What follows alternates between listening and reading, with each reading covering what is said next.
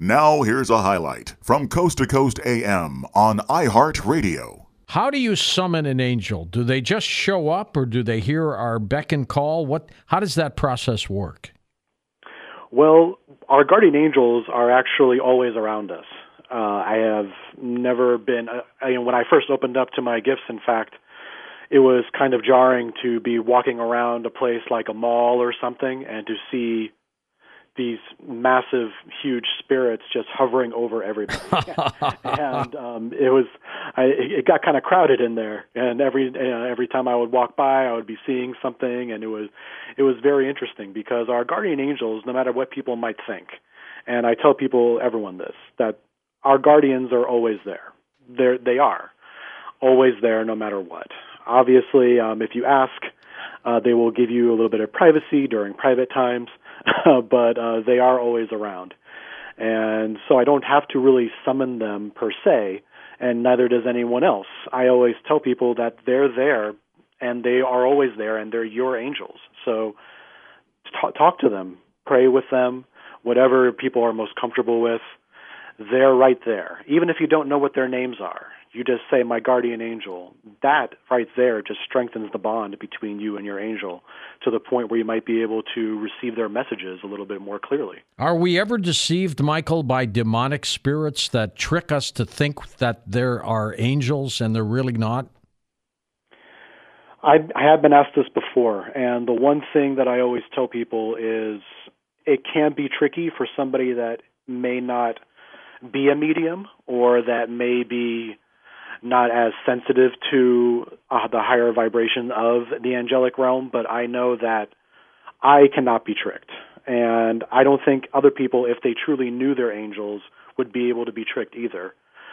De- demonic spirits, as and as the angels call them, they call them the fallen, um, mm-hmm. because they were they were once they angels. Were, exactly. So angels that are you know obviously guardian angels now or archangels and things, they call demons the fallen and the fallen cannot mimic the light of an angel now. They are their energy, their vibration, their resonance, whatever people would like to call it. It can trick you into into certain things. They can be extremely manipulative, and they can uh, try to take advantage of people in different ways. But if you truly know your angel and you've experienced that feeling of love and light that they bring, that they always have for you and around you, then they can, they can't fool you with that. They can never mimic an actual angel that is in the light. So that I don't think can happen. But obviously, if people aren't aware of it, you know, knowledge is power. I always, uh, you know, that that that little chestnut. You know, it's knowledge is power. And if we know our angels, if we know that they're there, we know how to talk with them. If we're familiar with them, then these darker forces can't try to fool us into thinking that they're the angels you know they can't manipulate us in that way. Have you ever gotten science to get involved in this as well? Because to me, it would be one of the greatest discoveries of mankind all of all time. Um, how do you mean getting science involved in it? To in, to investigate the angelic realm, to somehow uh, photograph it or do whatever they do. Yeah, I haven't gotten as far to that yet. Um, I have been told that it is very difficult to photograph, obviously, an angel uh, their vibration, their resonance, like I mentioned before, how they how their souls are. It's on a different kind of plane almost. So it is quite difficult. Uh, I know there's probably ways that we might be able to do it eventually. One of the things that I look at though is speaking of science with it is it's just a little working hypothesis that I have is why people are always seeing things out of the corner of their eye. They always see something whoosh by. Or, yeah. Yeah, exactly.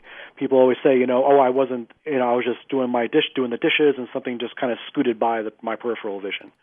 And one of the things that I talk about as an eye doctor, uh, I kind of merge that together, and I say that on our retina, there's an area called the macula, and I don't have to go too far into it, but the macula is the only part on our retina that focuses light to give us central 20/20 vision. And it's it's incredibly small, incredibly small. And it has the highest concentration of a cell called cones there as well, which picks up fine detail, color, things like that. But on the rest of the retina, which is where we call the peripheral vision, are higher concentrations of a cell called rods. And rods are able to pick up things that are fast motion. They're better with uh, night vision and with black and white type of uh, uh, sensory pickup. So one of my working things that I'm trying to look at is is are the rods on the peripheral vision somehow connected energetically or something with what we would consider the third eye. So are we inadvertently picking up spiritual energy? Are we inadvertently picking up this motion of the other side due to the fact that our rods are somehow connected with our third eye in that way? I I am not super far along with it, but it is this little hypothesis that there's something connected there. It's just very odd that everyone says that they see something when they're not looking directly at it, but when they look directly at it, it goes away. So there's something there. I'm just not 100% sure exactly the perfect answer yet. Do these angels ever talk about God? The the angels do. Uh, you know, I always say that angels aren't any one particular religion. This I don't know if this is one thing that people might uh, take offense to, and I never want to take offense to anyone at all. I don't want to offend anyone, but angels are not any particular religion. They are they have been talked about in many different religions. And so they they basically refer to as the higher power, as the creator. They don't have a particular name for him, her, it. Uh, they just say the higher power, the creator. Uh, sometimes um, I will come across an angel that might say father or something like that, or mother but it isn't any one particular thing that they all chime in with because angels have been talked about in almost every religion that we've had in mankind. In fact, even in Greek mythology, Roman mythology, um, e- Egyptian things like that that we read about, the gods and goddesses, I've been told, were mistaken as angels or as angelic beings. So, is it's been throughout history, and so they don't go down one road as just only angels are in Christianity or only angels are in Judaism. It's not like that for them. So they don't particularly say Yahweh or Allah or God or anything like that. Now you're doing paranormal investigations as well, aren't you? Yes, I am. Yes. Now tell me about that metamorphosis and what you do with that. Of course. Uh, well, as my gifts continue to kind of progress, uh, one day, and, I, and I'm writing about this in my book that I'm writing too. So I'm looking forward to being able to hopefully get that out one day soon. but uh. I did see a child spirit um, in a mountain town close by to where I live. Uh, it just he just randomly appeared, and I saw how sad he was and how lost he was. And that's one of the things that I always try to help people understand is that if you feel a negative energy somewhere, 95% of the time it's a human soul they are and they're people, and so they just need help. And I don't expect everyone to have to take that mantle, but and, and to try to help, but try to eliminate fear at least in some people with what spirits are. But he was so sad, lost, lonely. He didn't know what was going on. There was a lot of issues that he was going through, and I tried to talk with him and tried to help him and understand what he was going through, and helped him understand that he didn't have to be there anymore. He was sitting there waiting for his family to come back. But obviously, they weren't. They had already passed on, but for some reason, he stayed behind. And there was a lot of confusion in his energy. And so I tried to help him, talk with him.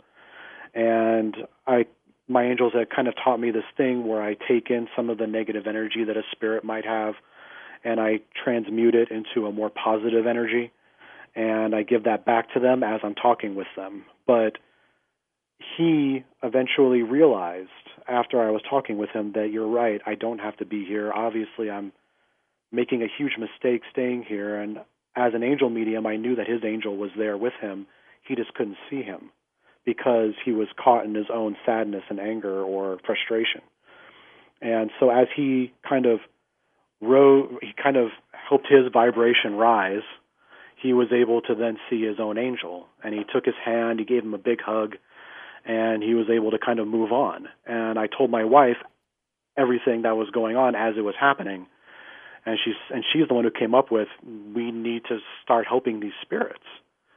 And so we eventually went down the road of getting paranormal equipment, you know, EMF detectors, K2 meters, REM pods, uh, things like that, um, digital voice recorders, and also being able to use that along with my mediumship gifts to be able to not only correlate any kind of physical evidence with what I'm actually getting, but also to be able to help these spirits to be able to kind of move on and to not have to be stuck here anymore. So, and uh, effectively being able to help the homeowners or the business owners and also being able to help the souls because like I said they're usually people and it's just terrible that they're just stuck and they just don't know how to move on. They right. can't get out of their own heads, you know. So that's how we kind of got into it. And my wife kind of um, opened my eyes to it a little bit. So yeah, and so she then she had the idea to form the group Rise, um, which is Rise and Inspire Soul Empowerment, little acronym that she made up. And it's been really great. Uh, we've done a lot of different cases, and it's been extremely rewarding to be able to help out these uh, not only the, the homeowners but also the souls that need the help. How many people, Michael, do you think hear that little voice in the back of their head to do this or do that, and it's really your guardian angel? I, I think almost everybody. Uh, I, in fact, I would probably go along to say as everyone. Uh, that's one of the things that I talk a little bit about. Is there's for our souls, we have the mind of the soul and the heart of the soul. This is one of the first things my angels ever taught me. And they aren't split, but the heart of the soul is the part of us that our angels love to connect with us through. And that's what we affectionately call intuition, that gut feeling that we get. And sometimes they come in the forms of, like you said, the little voice in the back of our heads, or sometimes it will be that gut feeling, that pull to do something, or there will be little cues that our angels try to throw down to us because they can't always directly interact um, as much as Clarence did, obviously. That's right. They, we have free will, and so they're there to guide us. So we have to be open to the guidance. And so that's one of the things I go over in my angel readings is I help people know this is how your angel will communicate with you because all the angels are kind of different. But what's universal is that little voice, like you mentioned. It's that gut feeling, it's that intuition that we have. Don't go down that alleyway. You should take that class. Don't talk to that guy. That's right. You know, there are little things, and we tend to ignore them because explaining it away or, you know, this doesn't make any sense because not everything does. But yeah, you're right. I think um, everybody has had that little voice, and we choose to ignore it or go along with it. I mean, before I open up to my gifts, I know plenty of times I ignored it. so. What What is the mission of a guardian angel?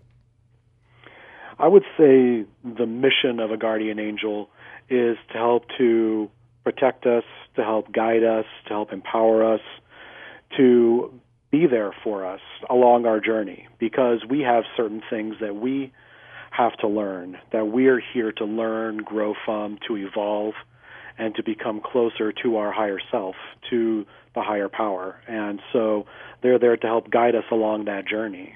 During each lifetime that we have, we have a different kind of lesson or you know, people say life lessons or soul contracts or things like that. It isn't a particular contract itself, but something that we came to this world in order to do in this life so that we can grow as a soul. And so I would say their mission is to help us along that path. Do they get angel wings for helping us out? uh, they already have their wings. Uh, so what? So what? So what would they get? Uh, they actually don't get a whole bunch of reward for helping us. um, they they have the it's kind of like their own fulfillment kind of like how i get fulfillment from doing readings. Other mediums do get fulfillment from doing readings. Uh, angels get fulfillment by seeing us grow becoming better going down the right path. They feel great. They get brighter. They get stronger as we get stronger in ourselves. And so they gain fulfillment by seeing us succeed they're extremely selfless beings and so you know they might get a pat on the back maybe from the big guy uh, but uh, I I haven't heard anything about that yet I just know that they just love doing it because they love us. Listen to more Coast to Coast AM every weeknight at 1 a.m. Eastern and go to coasttocoastam.com for more.